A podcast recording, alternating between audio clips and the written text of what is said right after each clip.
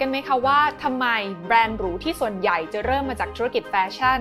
จึงหันมาออกสินค้าความงามกันเป็นจำนวนมากไม่ว่าจะเป็น Chanel, Dior หรืออย่างที่เรียกเสียงฮือฮาจนสินค้าหมดหลังจากเปิดตัวไม่นานก็คือข่าวการเปิดตัวลายสินค้าบิวตี้ของ Hermes ในปี 2020ทั้งที่ธุรกิจดั้งเดิมของแบรนด์หรูเหล่านี้ก็น่าจะดีแล้วก็มีขนาดตลาดที่ใหญ่มากอยู่แล้วนะคะแต่ทำไมเขาถึงยังเลือกที่จะแตกลายผลิตภัณฑ์ใหม่ๆทั้งเรื่องของเครื่องสำอางสินค้าสกินแคร์ต่างๆออกมาเพิ่มเติมอีกลงทุนแมนจะเล่าให้ฟังขอต้อนรับเข้าสู่รายการลงทุนแมนจะเล่าให้ฟังสนับสนุนโดยสายการบินไทยเวียดเจ็ตตัวจริงสุวรรณภูมิจองเลยที่เว็บไซต์ vietjetair.comก่อนอื่นเรามาทำความรู้จักกับคำว่าลิปสติกเอฟเฟกต์กันก่อนลิปสติกเอฟเฟกต์คือทฤษฎีที่บอกว่าคนเราจะยอมจ่ายเงินซื้อสินค้าฟุ่มเฟือยชิ้นเล็กๆแม้ว่าตัวเองนั้นกำลังอยู่ในภาวะขาดแคลนเงินทองหรือแม้กระทั่งช่วงเศรษฐกิจฝืดเคืองหรือพูดง่ายๆก็คือลิปสติกเอฟเฟกต์เนี่ยนะคะคืออารมณ์ที่เราเนี่ยอยากจะจ่ายเงินเล็กๆน้อยๆออกไปเพื่อที่จะซื้อความสบายใจซื้อความมั่นใจถึงแม้ว่าในช่วงเวลานั้นเนี่ยเรากำลังมีปัญหาเรื่องของการเงินอยู่ใช่ไหมคะแต่เราก็อยากจะใช้เพื่อให้เราลืมปัญหาที่เราเจออยู่ตอนนี้รวมไปถึงหาสิ่งของมาทดแทนสิ่งที่เราอยากได้ซึ่งมันอาจจะเป็นสินค้าฟุ่มเฟือยที่มีราคาสูงเกินไปกว่าที่เราเนี่ยจะจ่ายไหวในช่วงเวลานั้นๆแล้วทฤษฎีลิปสติกเอฟเฟกต์นั้นเกี่ยวอะไรกับการที่แบรนด์หรูออกสินค้าความงามมาบ้างลองดูดีๆนะคะจะพบว่าสินค้าแบรนด์เนมอย่างกระเป๋าหรือเครื่องประดับอื่นๆนั้นต้องบอกว่าจัดเป็นสินค้าที่ราคาแพงค่ะไม่ใช่ว่าทุกคนนั้นจะสามารถครอบครองได้แน่นอนว่าด้วยราคาที่สูงแบบนี้ก็เลยทำให้แบรนด์นั้นมีกลุ่มลูกค้าที่เข้าถึงสินค้าได้จำกัดพอเรื่องเป็นแบบนี้นะคะแบรนด์หรูเหล่านี้ที่ต้องการขยายฐานลูกค้าไปยังกลุ่มอื่นๆเพิ่มเติมแต่ก็ยังต้องการใช้ภาพลักษณ์เดิมของแบรนด์ที่เป็นตัวกระตุ้นความอยากได้สินค้าแบรนด์หรูเหล่านี้มาเป็นฐานตั้งต้นการออกสินค้าในชื่อแบรนด์เดิมแต่เป็นสินค้าอีกประเภทหนึ่งจึงเป็นทางเลือกที่น่าสนใจค่ะเพราะนอกจากแบรนด์จะยังคงภาพลักษณ์ความหรูหราไว้ได้เหมือนเดิมแล้วยังได้กลุ่มลูกค้าที่ชื่นชอบความงามเพิ่มเข้ามาอีกด้วย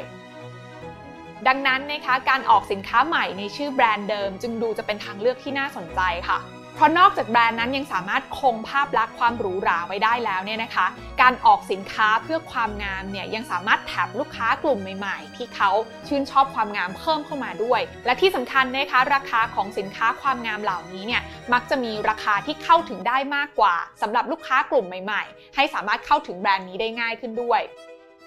มากไปกว่านั้นนะคะยังเป็นการเพิ่มพื้นที่ทางโซเชียลมีเดียในการที่แบรนด์หรูเหล่านี้จะสื่อสารไปยังลูกค้ากลุ่มใหม่ๆได้อีกด้วยยกตัวอย่างเช่นบัญชี Instagram ของ Chanel ซึ่งปัจจุบันมีจำนวนผู้ติดตามอยู่ที่ 48.3 ล้านคนในขณะที่ Chanel Beauty มีจำนวนผู้ติดตามอยู่ 4.8 ล้านคนแม้จะเป็นจำนวนที่ต่างกันนะคะแต่ก็ทำให้แบรนด์นั้นสามารถสื่อสารถึงกลุ่มลูกค้าได้มากขึ้นรวมไปถึงยังสามารถแบ่งการสื่อสารไปให้ตรงตามกลุ่มเป้าหมายที่แบรนด์อยากจะสื่อสารถึงได้ดียิ่งขึ้นอีกด้วยย้อนกลับไปที่ลิปสติกเอฟเฟกต์ที่เมื่อสักครู่เล่าให้ฟังกันไปเนี่ยนะคะต้องบอกว่าวิธีนี้เนี่ยไม่ได้เป็นแค่การกระตุ้นให้เกิดการรับรู้ของลูกค้ากลุ่มใหม่ๆที่ไม่ได้เป็นฐานเดิมของลูกค้าแบรนด์หรูเหล่านี้เท่านั้นนะคะแต่ยังเป็นช่องทางทำเงินของแบรนด์หรูเหล่านี้ในช่วงที่ภาวะเศรษฐกิจอาจจะไม่ได้ดีมากนักเพราะว่าฐานลูกค้าเดิมของแบรนด์หรูเหล่านี้เนี่ยจริงๆแล้วเขาก็ยังอยากจะบริโภคอยากจะใช้จ่ายผลิตภัณฑ์ของแบรนด์หรูนะคะแต่แค่ว่าเงินในกระเป๋าอาจจะไม่เพียงพอเพราะฉะนั้นการมีของทดแทนเล็กๆน้อยๆเหล่านี้ที่ทำให้เขาเนี่ยสามารถใช้จ่ายสินค้าฟุ่มเฟือยได้ด้วยงบประมาณจำกัดก็มาช่วยเติมเต็มเขาโดยเฉพาะสำหรับลูกค้าที่เป็นแฟนพันธุ์แท้แบรนด์หรูเหล่านี้นะคะก็มีแนวโน้มที่จะเปิดใจและยอมรับสินค้าผลิตภัณฑ์และความงามของแบรนด์หรูเหล่านี้ที่ตัวเองใช้อยู่แล้วนะคะถึงแม้ว่าแบรนด์เหล่านี้จะแตกลายมาผลิตภัณฑ์สายนี้ได้ไม่นานอย่างเช่นแบรนด์ Hermes ที่เมื่อปี 2020 ก็เพิ่งจะเปิดตัวลายเครื่องสำอางแต่ก็ได้รับผลตอบรับที่ดีจนสินค้าหมดอย่างรวดเร็วหรือบางแบรนด์ก็เลือกที่จะทำให้เครื่องสำอางของตัวเองเปรียบเสมือนกับสินค้าแฟชั่นอย่างเช่นแบรนด์ Dior ที่ล่าสุดนั้นได้มีการออกคอลเลกชันเครื่องสำอางที่มาพร้อมแพคเกจจิ้ง Line House Proof ซึ่งเป็นลวดลายเดียวกันกับที่ Dior นั้นนำไปผลิตกระเป๋าและการทำเช่นนี้ก็ยังถือเป็นการเพิ่มมูลค่าและความหรูหราให้กับสินค้าเครื่องสำอางไปในตัวอีกด้วยเพ ราะว่าลูกค้าที่ไม่มีงบประมาณเพียงพอเนี่ยนะคะเขาก็จะมองว่าถึงแม้ว่าไม่ได้ครอบครองกระเป๋าในคอลเลกชันนี้เนี่ยมาครอบครองเครื่องสำอางคอลเลกชันนี้ก็น่าจะพอทดแทนกันได้แล้วก็สร้างภาพลักษณ์ที่ดีได้เช่นเดียวกันอย่างไรก็ตามนะคะในแง่มุมของการทำธุรกิจค่ะถึงแม้ว่าแบรนด์หรูนั้นจะเลือกแตกลายผลิตภัณฑ์สินค้าเพื่อกระตุ้นการรับรู้กับลูกค้ากลุ่มใหม่ๆแล้วก็เพิ่มช่องทางในการทำเงินแต่ก็ไม่ได้จำเป็นว่าบริษัทเจ้าของแบรนด์หรูนั้นๆเนี่ยจะมาเป็นเจ้าของผลิตภัณฑ์เครื่องสำอางหรือว่าสกินแคร์ใหม่ๆที่ออกภายใต้แบรนด์หรูชื่อเดียวกัน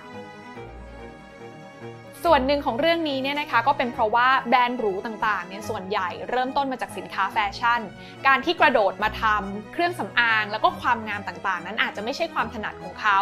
ดังนั้นเนี่ยนะคะการที่เลือกไปร่วมมือกับผู้เชี่ยวชาญในอุตสาหกรรมนั้นๆอยู่แล้วก็ทำให้เขาสามารถเข้าตลาดได้เร็วแล้วก็ไม่ต้องลงทุนเองทั้งหมดอย่างกรณีของแบรนด์ทอมฟอร์ดก็ร่วมมือกับเอสเตลอเดอร์ในตอนที่เปิดตัวสินค้าความงามเป็นครั้งแรกนอกจากนั้นยังมีบริษัทด้านความงามที่เข้ามาซื้อสิทธิ์ในการผลิตเครื่องสำอางและผลิตภัณฑ์เพื่อความงามภายใต้แบรนด์หรูเช่นเดียวกันอย่างแบรนด์ Yves Saint Laurent ก็มีเจ้าของธุรกิจความงามและธุรกิจแฟชั่นเป็นคนละคนกันโดยในกลุ่มสินค้าแฟชั่นนั้นจะถูกเรียกว่า Saint Laurent และอยู่ภายใต้เครือ Kering ซึ่งเป็นบริษัทเจ้าของแบรนด์หรูอย่าง Balenciaga, Bottega Veneta และ Gucciแต่หากเป็นกลุ่มสินค้าความงามจะถูกเรียกว่า Yves Saint Laurent และอยู่ภายใต้เครือ L'Oréal ซึ่งเป็นบริษัทความงามที่ใหญ่ที่สุดในโลกโดยในปี 2008 L'Oréal นั้นได้เข้าซื้อธุรกิจความงามของ Yves Saint Laurent ด้วยมูลค่ากว่า 59,580 ล้านบาทถึงแม้ว่า Yves Saint Laurent นั้นจะทำได้ดีในหมวดสินค้าแฟชั่นสำหรับแบรนด์หรูอยู่แล้วนะคะแต่ในหมวดของสินค้าความงามเนี่ยกลับทำได้ไม่ดีเท่าที่ควรทำให้ L'Oréal ที่มีความเชี่ยวชาญเข้ามาเติมเต็มในจุดนี้ได้นะคะในขณะเดียวกันแบรนด์ Yves Saint Laurent เองก็สามารถช่วยเสริมทัพพอร์ตสินค้าของ L'Oréal ที่ตั้งใจจะตีตลาดบนอยู่แล้วได้ดีขึ้นนั่นเองฉะนั้นอาจพูดได้ว่าทั้งสองตลาดนี้เป็นเหมือนกับครอบครัวที่ช่วยส่งเสริมกันและกันเพราะทางด้านแบรนด์หรูก็สามารถใช้สินค้าความงามมาเป็นตัวขยายตลาดให้เข้าถึงลูกค้าได้หลากหลายกลุ่มมากขึ้นโดยที่ยังสามารถรักษาภาพลักษณ์ความหรูหราของกลุ่มสินค้าเดิมไว้ได้ในขณะเดียวกันสินค้าในกลุ่มความงามก็ยังสามารถหยิบยืมคุณค่าและชื่อเสียงที่เป็นแบรนด์หรูสั่งสมมาตลอดหลายปีใช้เป็นทางลัดในการเพิ่มมูลค่าให้สินค้าได้พร้อมทั้งยังไม่ต้องสร้างฐานลูกค้าขึ้นใหม่ทั้งหมดซึ่งถือเป็นเรื่องที่ยุ่งยากและอาจจะต้องใช้เวลานานในการทำให้ผู้คนเปิดใจมายอมรับแบรนด์ใหม่ที่ไม่เคยได้ยินชื่อมาก่อนซึ่งนี่ก็อาจจะเป็นหนึ่งในหลายๆสาเหตุที่ทำให้แบรนด์หรูทั่วโลกตอนนี้ต่างหันมาทำสินค้าความงามกันมากขึ้นนั่นเอง